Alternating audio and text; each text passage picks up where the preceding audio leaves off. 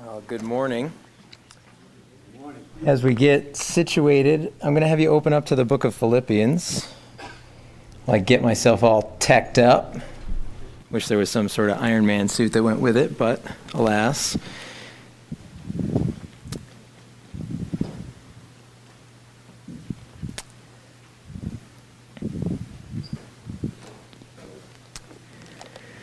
So we'll be in the book of Philippians, kind of jumping around a little bit. Uh, some of the verses I'll project up on the screen, but sometimes it's just good to see it uh, in your own Bible so you can follow along and check the context. so I'd like to pray, uh, and when when we do devotions as a family, I always ask the kids, or even before a meal, why do we pray? And thinking sometimes that the answer is going to be, well, because that's how you kill time while the food is cooling off, or I don't know, that's just what we do before we read the Bible. Uh, I'm becoming more convinced that if God's not in this, uh, it's, it's just an exercise. Uh, so I want to put this time before the Lord. Uh, specifically, that whatever's said here would be of value, and whatever's not of value would be instantly forgotten. So uh, we're going to pray to the Lord uh, knowing that He's the one who has to bring about change and transformation in us, and He's the one who has to bring about understanding. So uh, let's pray together before we start. God, we're grateful for all that you've made. We're grateful for our existence, uh, for our relationships, for purpose, for meaning, and for value uh, day by day. Uh, we're thankful for the joy that we find in human community. Uh, we're grateful for all the experiences that we can have. Uh, we're grateful for your word that you've revealed yourself through uh, prophets and poets and in various writing uh, in Scripture, and we have access to all of that in translations that we can understand. Forgive us for when we take these things for granted. God, as we uh, look at Philippians this morning, I pray that your Spirit would be at work in and among us. Uh, we know that apart from you, we can do nothing, uh, that this is all just beating the air if you're not going to ignite uh, passion in our hearts. Uh, and God, I ask that you would do that. Uh, for those who are here, who are earnestly seeking you and sincere about finding you in your word, God, I pray that you would meet uh, faith uh, with insight, and that you would bring about real change and transformation for us today. Amen. So, we, uh, and by we I mean Cynthia and I, have been grateful for the series that Pastor Fred has been preaching on the minor prophets. Uh, we've been encouraged just at how timely the passages have been uh, that I kind of joke with Pastor Fred that, boy, if there was only a way to apply what is being said in the minor prophets to our own culture, like sometimes it's not an obvious connection, and then sometimes, sometimes it, it really is. And as we've sort of considered, uh, Cynthia and I, how our faith would have us navigate the current circumstances in our culture, we've just been so blessed uh, by, by Pastor Fred's messages. Thinking even of uh, last week, when he preached on Haggai uh, about knowing our faith and about having conviction,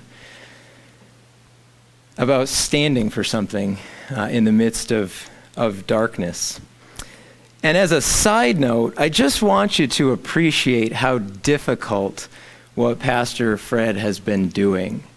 To take a single book out of any of the minor prophets and to to encapsulate it in just one sermon is is really an incredible feat. Like if you've ever read the Minor Prophets, um, there's a lot of complex stuff going on. So as an aside, I just want to give Pastor Fred props for how he he takes the complexity of of the message of any of the minor prophets and and puts it in in such a, a, neat and accessible way. And as I was considering what to preach on today, I thought, oh, the next one, Zechariah. I thought, oh, I'm not touching that with a ten foot pole. Go get him, Fred.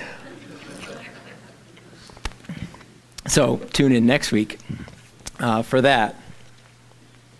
But over the last year, Cynthia and I have had probably a million conversations about how can followers of Jesus be light shining in dark places in the current climate? What does the church, what do true followers of Jesus have uh, to offer the world? What's the specific task that God has uh, called us to? How can we offer hope and joy, especially in the midst of the widespread buying and selling of fear? That we read uh, 1 John 4:18 and maybe naively we believe it. Perfect love casts out fear.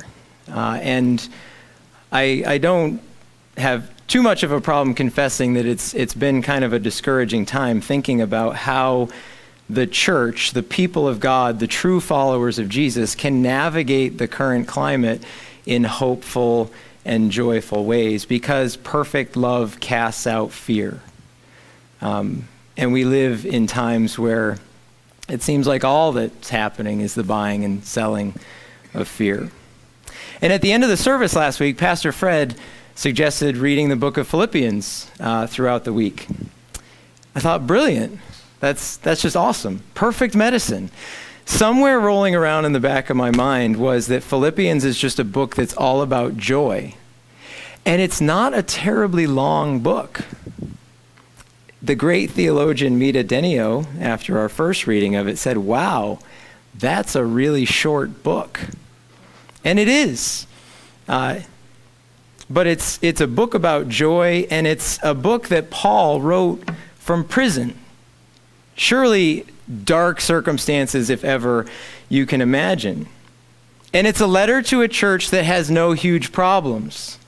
Now, you're all lovely and attractive and upright, and you probably can't imagine that there is a church out there somewhere in the far reaches of the universe that has problems. But when you read the New Testament, Philippians is just this beacon of shining light that there really are no significant problems in that church. And when you consider uh, Paul's letters, or you consider the whole Bible, this is just a significant thing. When you read Philippians, the letter just exudes this joy and gratitude and thankfulness and appreciation and encouragement. And I decided to follow Pastor Fred's advice, and I decided to drag my family along with me. And we decided to read Philippians throughout the week together. It took 20 minutes, not terribly long. Um, and I asked my kids at the beginning, I want you to just think about what the key words are. What are the key ideas? And what's Paul trying to say to this church? Personally, what I found most edifying about the book of Philippians is Paul's relationship with the Philippians. Now, Paul resonates with me for a lot of reasons he's not exactly the doting father of the New Testament, uh, that he can be harsh. In some of his letters, he's rather abrasive, uh, caustic, and he could hardly be considered overly positive as he's dealing with some of the circumstances in these churches. So when somebody like that writes a letter of joy, I'm listening right? And I want to know what joy is from a biblical standpoint. And how many of you have read Paul's letters? You know, a couple of Galatians, Ephesians, Philippians, Colossians. Yeah. So you um, you notice in Philippians, there's just these long, extended periods of thankfulness, of gratitude that Paul is expressing. And then by contrast, you go to Galatians, where there's not a word of thankfulness in it. That Paul starts off his letter by saying, Paul, an apostle of Christ Jesus, sent by the will of God. And boom, that's it. Like there's no, I thank my God in all my remembrances. There's none of that. He just really goes after it. And that's what you have to do in situations where, where churches have problems.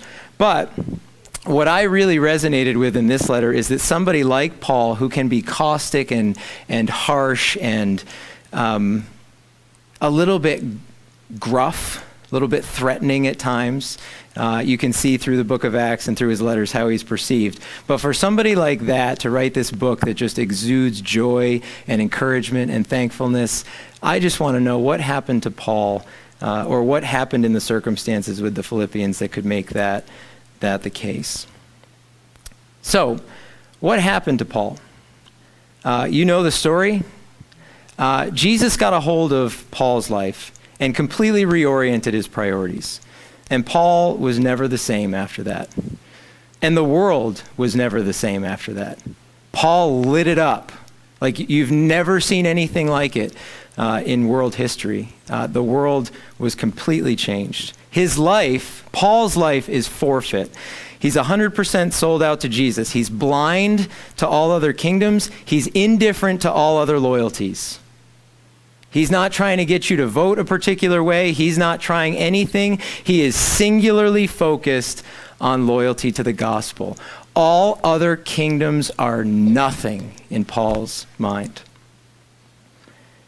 And I believe in Paul's life and in Philippians in particular, we see this principle at work. And if you have the insert, uh, it has this written right up at the top. When you have a compelling vision of reality, everything else pales in comparison to that vision. Nothing else matters. Now, we see this, um, we see this play out in, in a billion different ways. Does that make sense? So, there comes a time when you notice the attractiveness of the opposite gender.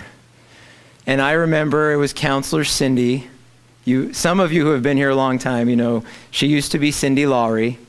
But I noticed her at Camp Pattersonville, and all of a sudden things changed. Daily showers became non negotiable. Deodorant? Yes, let's have that. Shaving? Of course. Combing my hair? Absolutely. Making intelligent contributions? Now I'm on board. And why? because I am trying to attract the attention of this lovely creature. It alters your whole reality. When you have a compelling vision of reality, it changes everything. And if you remember back to a time where that was the case, all of a sudden you're, you're jumping up from the dinner table to do dishes. Why would you do that? Because you're, you're just trying to attract the attention uh, of, of somebody. What would compel a person in the middle of December to stand at Gillette Stadium and paint the Patriots logo on their bare chest and stand out in the freezing cold to cheer the team on to victory? That is their compelling vision of reality. And here's how I, I know that never happens in any other circumstance right? When you're sitting in a meeting, uh, uh I hope, maybe I'm wrong, uh, but you never stand up when somebody makes an excellent point. You're like, yeah, and you've got the the school logo or the company logo spray painted on your chest, right? You, you don't you don't do that. And why? It's not quite the same thing. Um, we were at Fenway over the summer, and I knew was, they were playing the Yankees.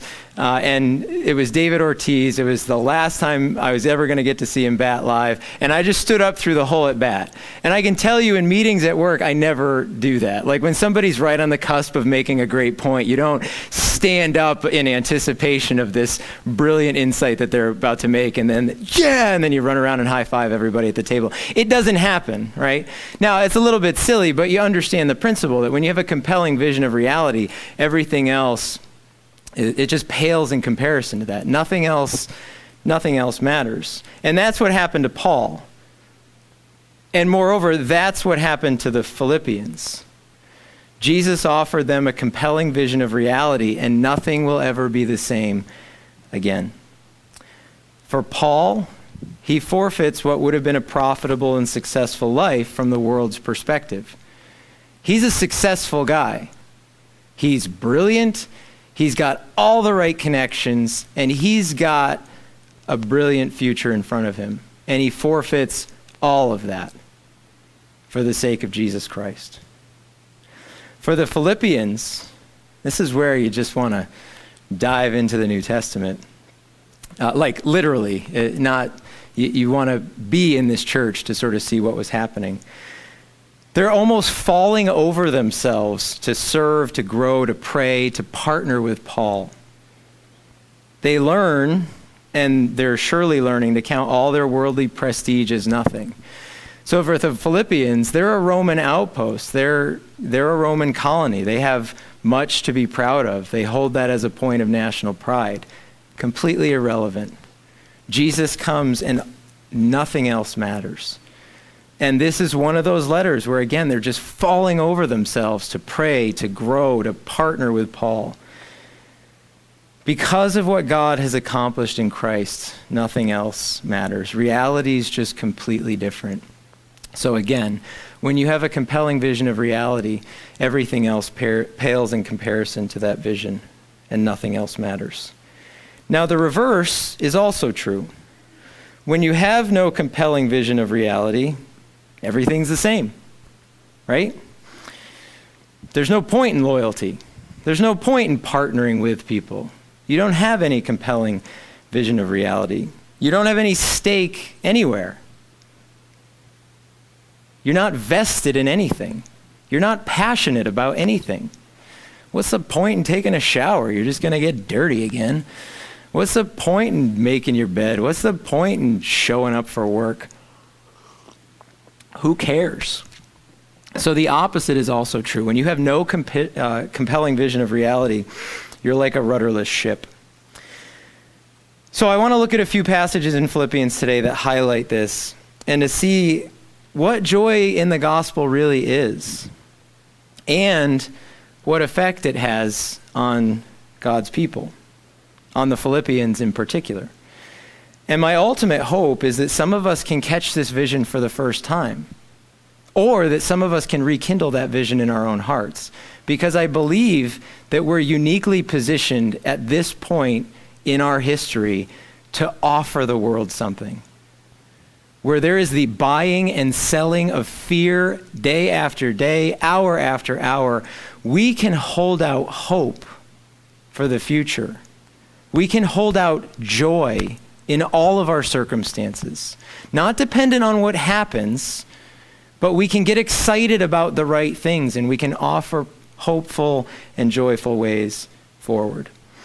So, on your insert, uh, in, case, in case you're curious, uh, I just listed all of the uses of the word joy or rejoice. Philippians is a letter of joy. And there are all those references there for you to see. And I think it was on either the second or the third reason, reading of Philippians as a family that even the youngest amongst us could, re, could determine what the key word was. Like, and I'm not saying that to, to be degrading, but it's by time and effort, by actually doing it, you see that the repeated looking at the text yields insight. That the more you read the text, the more things jump out at you right? And in reading it, it's not that there's something new every time, but there's certainly different nuances to things as you read it. And I believe that Scripture is living and active. That's what Hebrews says about the Word of God. So that God can actually be at work in us as we're reading His, his Word. It's not just an artifact of history. So, first up is Philippians 1 12 to 21. So, this idea that nothing else matters. And I'm going to read, actually, I'm going to ask one of you to read. Uh, could I have somebody read 12 to 21? Rebecca.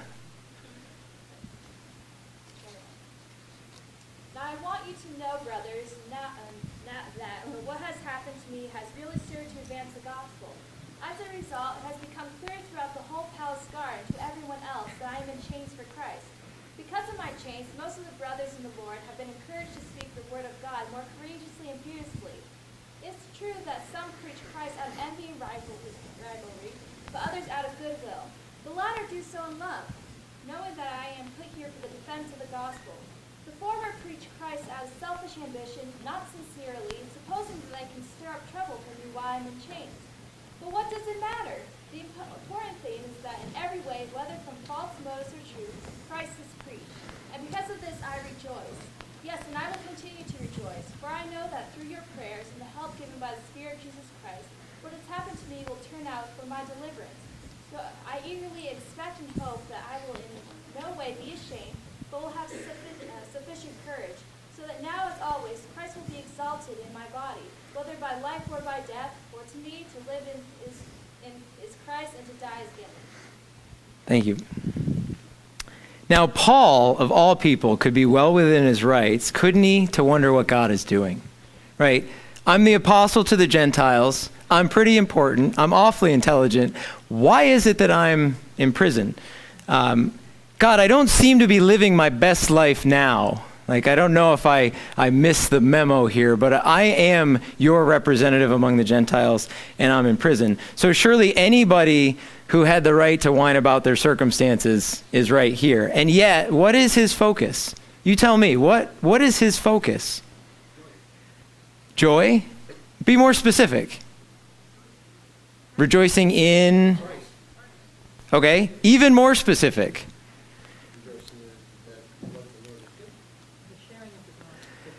His circumstances have led to the furtherance of the gospel in two ways.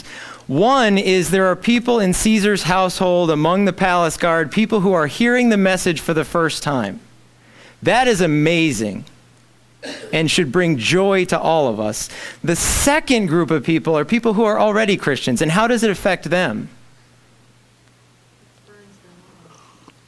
It spurs them on to preach the word more boldly to live ever more faithfully for Christ, seeing that if Paul can do that, surely the rest of us can do it as well.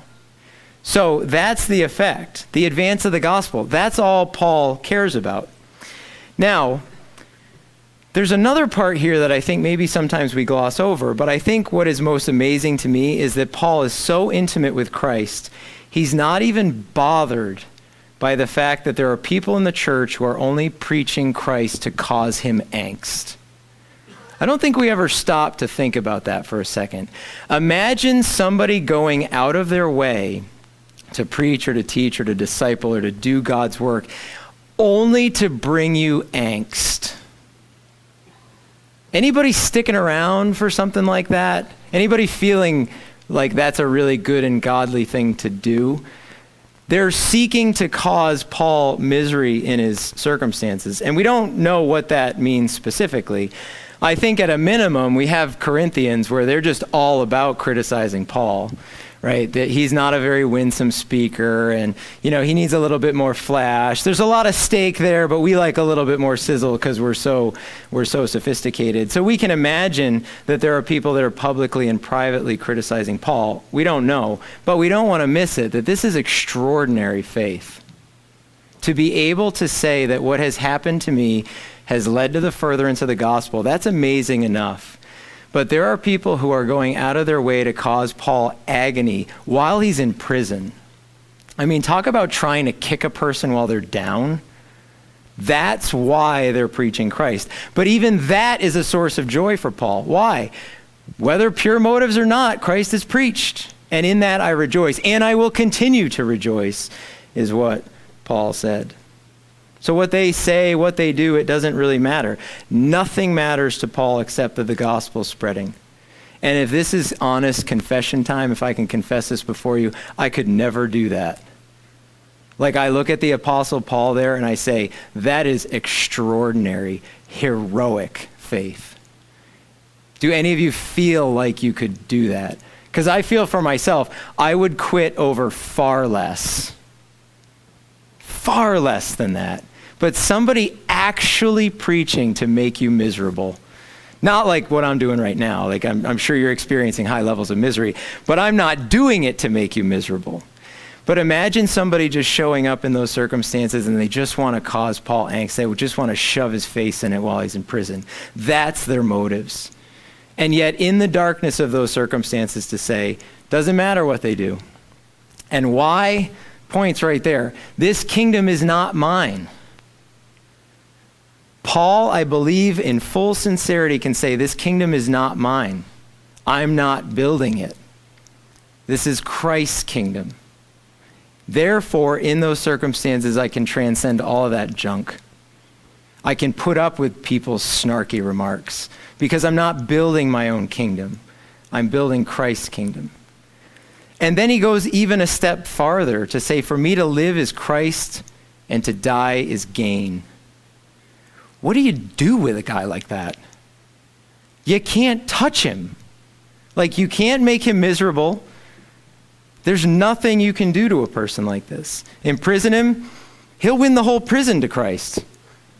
That's what's happening here. Paul, by Christ's power, is in charge of the two people that are chained to him. It's hilarious in a way that throw him in prison, he'll win the whole prison to Christ. Set him free, he'll light the world on fire, metaphorically.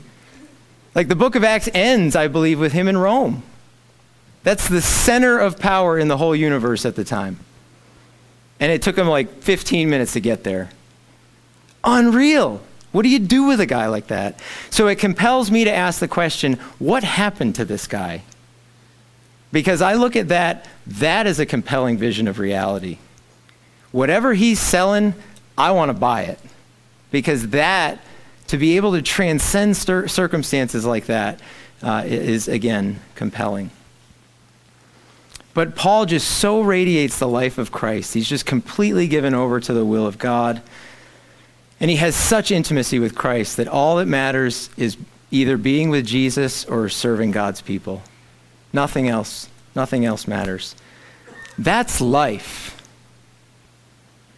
To know Jesus is to touch life, and you're never the same. And I look at Paul in these circumstances and all of his circumstances, and you just see life. And I don't know if you've encountered Christians like that, where you just experience there was life here. And again, bringing it up into the modern day, we are uniquely positioned as God's people to offer that to the world.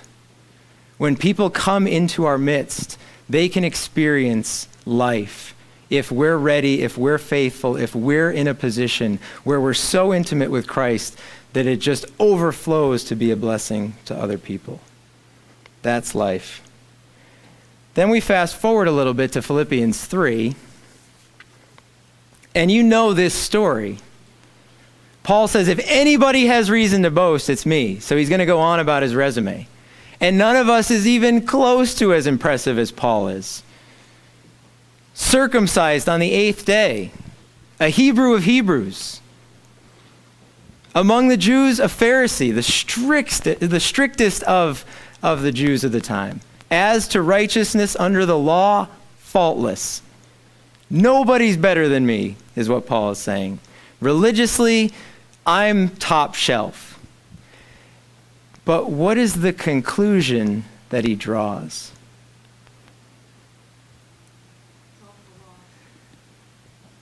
Compared, right, compared to the surpassing greatness of knowing Christ, that stuff is nothing. It's junk. It's rubbish. I have to apologize to whoever interacts with. Uh, I, I, won't use his name, but he's in my he's in my clan, and I was just telling the kids what when it says that I consider it rubbish. The word there is is, uh, skubala, uh, which actually does mean excrement. Um, but tidied up in translation for you. And I may have shared that uh, with the youngest in my clan. So if you teach Isaac's Sunday school class, uh, that might come up. But he's not wrong. There's a time and a place for everything, of course, but you may want to carefully avoid that passage unless you want to get a little carried away. But anyway, compared to the surpassing greatness of knowing Christ, that religious resume is, is nothing. It doesn't matter. Nothing else matters. He says, I want to know Christ. How many of us can say that? My job is great. It's a means to support my family. I'm very impressive there. I mean, I'm talking hypothetically, certainly not about myself.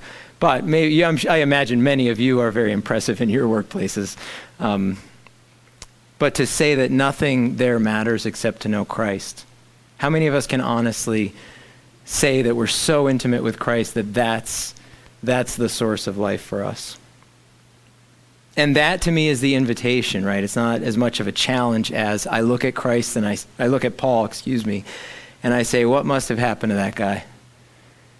And where do I sign up? That's what I want. So again, he says, I want to know Christ and the power of his resurrection. I want to know the fellowship of sharing in his sufferings. And I want to become like him in his death. How many of you woke up this morning with that? Uh, D.A. Carson is a New Testament scholar who wrote a book, just a short little book on Philippians, um, where he starts off with saying, I'll have $2 worth of gospel, please. Uh, $2 worth of gospel, meaning I want enough gospel that my kids are well behaved and that my family is well thought of, but not so much gospel that I actually give up everything and go overseas to serve Christ. I'll have $2 worth of gospel, please. And he goes through this whole scenario, such that I'm well thought of and respected at work, but not so much that I actually sign up to teach like a five year old Sunday school class, because that's like torture in other countries. Sorry, did I just say that out loud? Yeah, I guess I did. But I want, I want just $2 uh, worth of gospel. What Christ is offering, or what Paul is offering here, excuse me, I did it again, is just this vision of I want to know Christ, and I want to share in his sufferings, and I want to become like him in his death, and so somehow to attain to the resurrection of the dead. I want to follow the path that Jesus blazed. That's what Paul wants and nothing else matters. How many of us can say that? Now, there's an effect. So, we've talked about what nothing else matters means to Paul. I want to look just real quickly at the Philippians and say, what does it mean when nothing else matters? The first thing that it means is God's people can live like Jesus. I'm going to say that again. I don't want to scandalize anybody, but God's people can live like Jesus. So many of you are familiar with this great theological statement in Philippians 2 5 through 11. Your attitude should be the same as that of Christ Jesus, who being in very nature God, very God of very God. And that's the passage we use to defend that Jesus is God. And it's an excellent passage to do that. If you have any questions about it, I'm sure you can ask Ben Bluin uh, now that he is a doctrinal black belt, as well as an actual black belt. I, I was going to come up with a sign up sheet that you could sign up for Ben to protect you for a day. I was just going to have Ben just come around with me. I, I have somewhat of a frail disposition. I, I don't like it. Uh, I, don't, I don't like violence. I like to run away from it. But if I had Ben with me all the time, I could pick fights and have him finish them. that was a joke. so, um, God's people can live like Jesus. And one of the terribly ironic things about this passage is we use it theologically and we use it to kind of draw divisions and all of this stuff. The whole point of the passage is actually that you can live like Jesus. The chapter starts with if there's any encouragement from being united with Christ, if any comfort from his love, if any fellowship with the Spirit, then make my joy complete by being like minded, having the same love, being one in spirit and purpose. That's what Paul writes before this. And he says, Your attitude should be the same as that of Christ Jesus. He uses Jesus as a sermon illustration. Your attitude should be the same as that of Christ Jesus, who, being in very nature God, did not consider equality with God something to be grasped. He didn't cling to his rights. He made himself nothing, taking the very nature of a servant. And being found in appearance as a man, he humbled himself. I know, it's radical. He humbled himself and became obedient to death, even death on a cross. I don't know how that works in a political ad. That's a very different vision of reality. This is what the true church has to offer the world. Not more loud shouting, not winning in the way that the world defines winning. Not competing, not whining about your rights, but people who find their glory, their exaltation, because that's what it says. Therefore, because of this humbling himself, therefore God exalted him to the highest place. Because of his willingness to do that, to humble himself and become obedient to death, God exalted him to the highest place and gave him the name that is above every name. That at the name of Jesus, every knee should bow in heaven and on earth and under the earth, and every tongue confess that Jesus Christ is Lord to the glory of God the Father. When you read that passage, it's not about winning theological points. It's an illustration of what our community life should look like. Not competing, not clinging to rights, people who find their glory in serving other people. Now, if I were pitching the church to you, and this was my, my sales pitch, is that a community that you want to be a part of? You can answer. Yeah, okay, me too.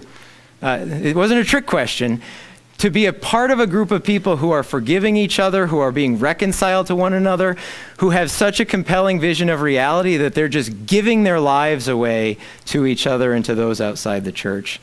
That's, that's something I'd sign on for, certainly. So, when nothing else matters, God's people can live like Jesus. What else can God's people do?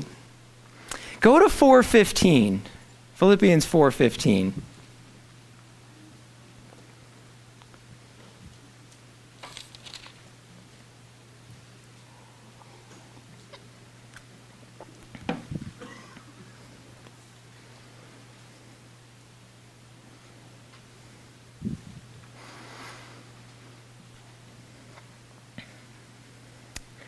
As you know, Paul writes, you Philippians were the only ones who gave me financial help when I first brought the good news and then traveled on from Macedonia. No other church did this. So when nothing else matters, God's people can live like Jesus. God's people can also be generous. And I don't know about you, I would want to be that church. I don't want to be reading Philippians while I'm over at Ephesus, especially reading the part, no other church did this. Ouch. Ouch. So these letters would have been read publicly. Uh, so when you're coming across things like that, it's not like you can sort of sneak that to one or two people. That's read before the assembly. And what does it say about the Philippians? When nothing else matters, you can be generous. You could be the only church that is giving to the mission of the Apostle Paul. So, again, is that a community that you want to be a part of, where people give of all of their resources, where they hold nothing back from each other? That looks pretty compelling to me. A group of people who don't show up in terms of, well, what am I getting out of this, really? People who are there to serve. That's what they had at Philippi. If I could somehow hop in the time machine just to see what it looked like. They're just falling over themselves to be an encouragement to Paul. It's pretty cool. The last one, it's not on your insert, but if you want to write down those references, when nothing else matters, God's people are on the right side. Paul writes about the enemies of the gospel. He writes about those who are pushing circumcision, who say you have to be circumcised in order to be saved. He talks about those who live as enemies of the cross of Christ, whose God is their stomach, meaning that they're never satisfied. It's just all about them. Their glory is in their shame. Their mind is on earthly things. That's Philippians 3. So it's a fair question to ask whose side are we on? Now, I put together some uh, resources for further reflection. I know how. Um, there's just a lot of buckshot here. It's a very short period of time, and I am getting worse in terms of how much time I think it takes for ideas to really to set root and to uh, to percolate. I, I need a lot of time, and it's probably just because I'm slow. But I like to spread this kind of reflection over a long period of time. So I'm, I'm putting some stuff here that you can take it or leave it. If something here really resonates with you, these are opportunities for you to go further. No extra charge. First, in order to, uh, to gain a compelling vision, I think you have to see a compelling vision. So, the first thing I would recommend for further reflection is um, to watch Life is Beautiful. Has anyone ever watched this? Yeah. Now, this is a film that can be watched on multiple uh, levels. One, if you haven't seen it, I guess I should probably tell you, it's this beautiful, I think it's just this little parable of joy. And it's basically two halves. The first half is uh, how Guido wins over this woman. And he is as compelling a character as you're going to find. I just, I think it's brilliant. Um, so the whole first half of the movie is how he wins this woman over to, to be his wife. And there's all kinds of joy, and he's just so singularly focused. And it's not one of these like allegory kind of things where like, you know, Guido is Jesus and him going to the concentration camp is dying on the cross. Like, don't watch it that way. I know you're Christians, but you just got to transcend that for a couple minutes. It's not the Chronicles of Narnia. Uh, it's, it, you got to get more of a, more of a flavor. Uh, so anyway, enough of my shot. Uh, so the whole first half of the movie is him winning, winning over his wife. The second half is he, he's married now. He has a family, their young son right there. Um, and he is a Jew living in Italy during World War II, and they are taken away to a concentration camp. So the whole second half of the film is how he and his son survive in a, a, concentration camp. And it's not even a real story, right? And, and this is what happens to me. Like to watch it, um, and his wife, who's not Jewish, uh, she is so compelled by his love that when, when her family's taken, she goes to. Like wherever they are, that's where I want to be. And it's just this beautiful, gut wrenching picture of joy. And I'm not saying it's Christian, and I'm not saying that, you know, Aslan's going to come out of, the, out of the woodwork and die for everybody's sins. Like, that's not going to happen. But it is this beautiful portrait of joy. So watch it Get a vision of what this kind of joy looks like. To be so singularly focused on something uh, that it brings you joy. So the film can be watched on multiple levels. One is there's this tragic kind of humor of how callous people can be in the face of, of awful human atrocities. So you can reflect meaningfully on the psychology of how a human being can endure. Uh, if, if you want to transport yourself out of the uh, out of the fictitious world and into the real world. Viktor Frankl has, uh, has reflected on this. He's a neurologist and a psychiatrist, but he's also a Holocaust survivor. And he wrote a lot about how can human beings endure these kinds of, of circumstances. But I believe at its heart that this is a film that offers a pretty compelling vision of joy. So you could watch that. The next thing you could try, oh, I don't think you're going to be able to read that, but it's okay, it's in your Bible. Uh, consider Philippians 4 8 and 9. And many of you have before, I know. But it says, Finally, brothers, whatever is true, whatever is noble, whatever is right, whatever is pure, whatever is lovely, whatever is admirable, if anything is excellent or praiseworthy, think about such things.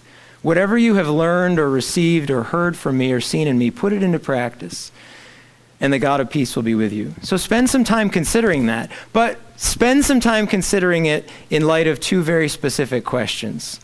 One, ask yourself, in what ways am I receiving such thoughts? How am I doing in terms of reflecting on things that are good, noble, excellent, praiseworthy? Do I spend my time regularly engaged watching, reading, listening to things that are excellent, noble, beautiful, praiseworthy. In what ways am I receiving such thoughts? And it might be time to do a little cleaning house. The next thing you could do is ask yourselves in what ways am I producing such thoughts for others? In my conversation with people, do they walk away more bold in their faith? Similar to what Paul described earlier. Am I offering a vision that is noble, good, beautiful, such that people walk away and they feel like they came near life? Am I producing those kind of things? Or, on the flip side, am I rushing to social media to communicate to the world how offended I am by everything? Or spewing more hate filled rhetoric out there for the world to see? Are you producing good, noble, beautiful, righteous things for people to reflect on, to put into practice, or not. So consider that. There's also a list of quotes on the back of your, yeah, that's not going to, you got all this on the back of your insert. uh, but spend some time thinking about these. And I am, as I said, getting worse. I just got to sit for a long while in God's presence and to really prayerfully consider these things, to ask God to, to penetrate my heart and to open me up to things that I'm not really considering. Those who are wholly God's are always satisfied, for they desire only that which He wills and are ready to do whatever He requires. I could sit for a week on that and say, does my life really reflect that quote? Can I say, like in the next quote, whatever Christ wants, I want? Period. Exclamation point. Whatever he wants, I want. Third, double mindedness is wholly destructive to the spiritual life. What do you think about that? Double mindedness, it's really simple. I'm trying to live in both worlds. I want $2 worth of gospel. I'm double minded. When God is loved wholeheartedly, when He is our compelling vision, all other things are a matter of indifference. It doesn't mean that they're not important, right? Paul doesn't not use his education in writing the New Testament. He says, compared to the surpassing greatness of knowing Christ, I consider all this stuff as rubbish. So, those are all opportunities for you to spend some more time reflecting on this. And what would it take for us to live that way? Surely God has to do it, uh, but surely we have to confront our way of being in the world too. So, do we view our circumstances in light of the gospel's progress? Are we indifferent about our circumstances because everything next to knowing Christ is junk? What would it take for us to live that way? Are people more bold in their faith because they know us? By being around us, have they experienced life? Now, I alluded earlier to the fact that um, one of the things that I find compelling is the relationship between Paul and the Philippians. And for Paul, in the circumstances that he's in, it's not hard to imagine that that would be pretty discouraging. That you are the apostle to the Gentiles, you're called by God. You had this incredible blinding vision of Jesus. And here you are sitting in this prison. And I think, what must it have been like for Paul to think of the Philippians? To just have that joy of knowing that if nothing else, it worked there to think about the generosity, the partnership that the Philippians are experiencing with him, as Paul is in many ways just wasting away in that prison. What a source of joy that must be. And this can offer us a slightly different motivation for things. So I want to ask uh, what about the ways that we bless those inside the church? Thinking of how the Philippians blessed Paul, I was actually thinking of Pastor Fred and this might seem a little bit weird to you, um, but I think of, like the Apostle Paul to the Philippians, I think of all the ways that he has invested in the life of this church, and I think of the ways that he's invested in my family. And when I, I, I have this imaginative scenario in my head where Paul is thinking about the Philippians, and it just brings joy to his heart. And I have as a motivation, I guess, as part of a motivation, um, that I want Pastor Fred to think of me in that way. That when he considers the countless hours that I have annoyed him and egged his house, and I'm just kidding, I haven't really egged his house, but I have annoyed him a lot over the years. But I think back over the whole course of my time, uh, you know, being a part of, of the life of this church, but more being uh, in relationship with Pastor Fred and I, have been, I, shared this before with the Sunday school class, so I apologize for that. I'm repeating myself. You'll get over it, I promise. Um, maybe not. But I've been doing this kind of spiritual autobiography where you, you think about what are the big events in my life and who are the big influencers. And I've been writing a lot of letters uh, to, to people that I'm, I'm grateful for. Uh, that, like, wow, if you hadn't shown up, my faith is not anywhere near where it would be. Your influence has meant everything. Uh, and I think about these people, and I think, like Paul, When, I, when, I, when Pastor Fred thinks of me, I want him to think in the way that Paul thinks of the Philippians that here is a partner, here's somebody who, who's really in the game. I don't want him to be frustrated or like, oh, here he comes again. Like that, that might seem a little weird to you, I admit, because the whole paradigm is flipped here. It's all about like one person doing everything, and seldom, if ever, do we collectively think of how can I be a blessing to uh, my leadership. And that's what the Philippians are doing. They're sending Epaphroditus, right? When you read about Epaphroditus in Philippians, they're just sending their best. They're praying for Paul, they're partnering in the gospel, they're giving financially. That's a compelling vision of reality. And I want for Fred to see the fruit of all the ways that he's invested. And I want him to experience joy and encouragement, not that he's been so winsome, though he has been, that he's so wise, but that it was the power of Christ in and through him that impacted my family. I want him, when he thinks of me for Paul, like he thinks of the Philippians. That might seem a little bit weird to you, but it's, it's where I'm at.